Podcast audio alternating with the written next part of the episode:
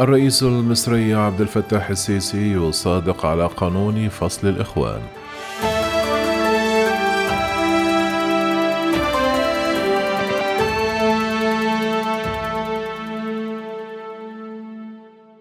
وقع الرئيس المصري عبد الفتاح السيسي القانون رقم 135 لسنة 2021 بشأن فصل الموظفين الحكوميين بغير الطريق التأديبي وقانون الخدمة المدنية يوم الأحد.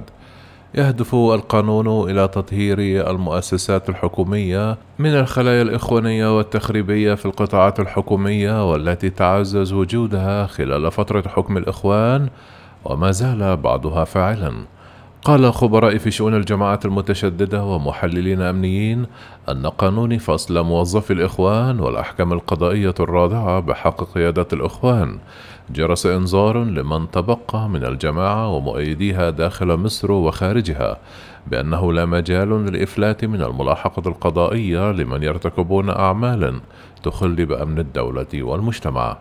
أوضحت مصادر مسؤولة في مصر أن خطط الإخوان بعد ثورة الثلاثون من يونيو لم تقف فقط عند العمليات الإرهابية بل شملت تدريب عناصر إخوانية في الجهات الحكومية على تنفيذ أنشطة تخريبية منها تعطيل الأعمال وخلق أزمات للمواطنين.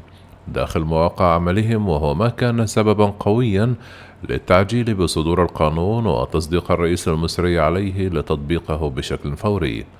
قال ثروة الخرباوي الباحث والخبير في شؤون الجماعات المتشددة أن قانون فصل موظف الإخوان والتعجيل بتصديق الرئيس عليه بعد أيام من موافقة مجلس الشعب عليه نهائيا يؤكد أن الدولة المصرية عازمة على اجتساس هذا التنظيم وملاحقته حيثما ظهر أثره. أضاف الخرباوي في حديث له أن التنظيم الإرهابي تعرض لضربات قوية وصحيحة كان آخرها قانون فصل موظفي الإخوان ومن قبله صدور أحكام باتة في محاكمات قضائية ناجزة لقيادات الإخوان. وعلى رأسها مرشد الجماعة فضلا عن قرب سقوط التنظيم في تونس. تابع الخرباوي قائلا إن الإخوان المسلمون لا يعرفون الحوار ولا يجدون سوى لغة الدم والسلاح ضد كل من يخالفهم الرأي. وليس أمام الدولة في مصر سوى مواجهتهم بقوة القانون في مواجهة من يفتعل أزمات بمؤسسات الدولة ومواجهتهم بقوة السلاح حال ارتكاب أعمال إرهابية. تنص المادة الأولى من القانون رقم 135 لسنة 2021 الذي صدق عليه الرئيس عبد الفتاح السيسي على أن أحكامه تسري على العاملين بوحدات الجهاز الإداري بالدولة من وزارات ومصالح وأجهزة حكومية ووحدات الإدارة المحلية والهيئات العامة. وغيرها من الأجهزة التي لها موازنات خاصة والعاملين الذين تنظم شؤون توظيفهم قوانين أو لوائح خاصة والعاملين بشركات القطاع العام وشركات قطاع الأعمال العام. تحدد المادة الثانية الحالات التي يجوز فيها فصل الموظف بغير الطريق التأديبي وهي إذا أخل بواجباته الوظيفية بما من شأنه الإضرار الجسيم بمرفق عام بالدولة أو بمصالحها الاقتصادية. وإذا قامت بشأنه قرائن جدية على ما يمس الأمن القومي للبلاد وسلامتها. ومن بينها الإدراج على قائمة الإرهابيين. وإذا فقد الثقة والاعتبار. وإذا فقد أسباب صلاحية شغل الوظيفة. عدا الأسباب الصحية. حسب القانون فإنه حال توافر سبب أو أكثر للفصل يتم إيقاف العامل بقوة القانون عن العمل لمدة لا تزيد عن ستة شهور أو لحين صدور قرار بالفصل أيهما أقرب. قال اللواء عادل العمدة المستشار في أكاديمية ناصر العسكرية إن تصديق الرئيس المصري على قانون فصل موظفي الإخوان يسد فراغا تشريعيا كان موجودا في السابق ولم يكن بالإمكان ملاحقة العناصر الإخوانية المخربة بالقانون العادي.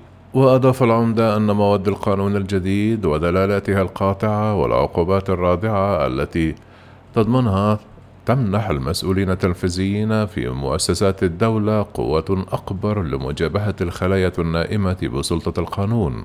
وعلى مدار الأيام الماضية منذ موافقة مجلس النواب نهائيا على قانون فصل الإخوان تعكف الجامعات المصرية على إعداد قوائم بالعاملين الذين ينطبق عليهم القانون لاتخاذ الإجراءات القانونية اللازمة بحقهم. كما كشف الدكتور محمد المحرساوي رئيس جامعة الأزهر في تصريحات خاصة له أن الجامعة جاهزة لتنفيذ القانون في مختلف مؤسساتها وأكد أن أعداد قوائم من سينطبق عليهم القانون سيتم في سرية تامة بين الجامعات والجهات المعنية تمهيدا لفصلهم نهائيا من مؤسسات جامعة الأزهر. وكان الفريق كامل الوزير وزير النقل المصري أكد وجود 162 عاملا ينتمون لجماعة الإخوان في قطاع السكك الحديدية وحده ولا يستطيع فصلهم مطالبا بإجراء تعديل تشريعي على قانون الخدمة المدنية ليتمكن من فصلهم.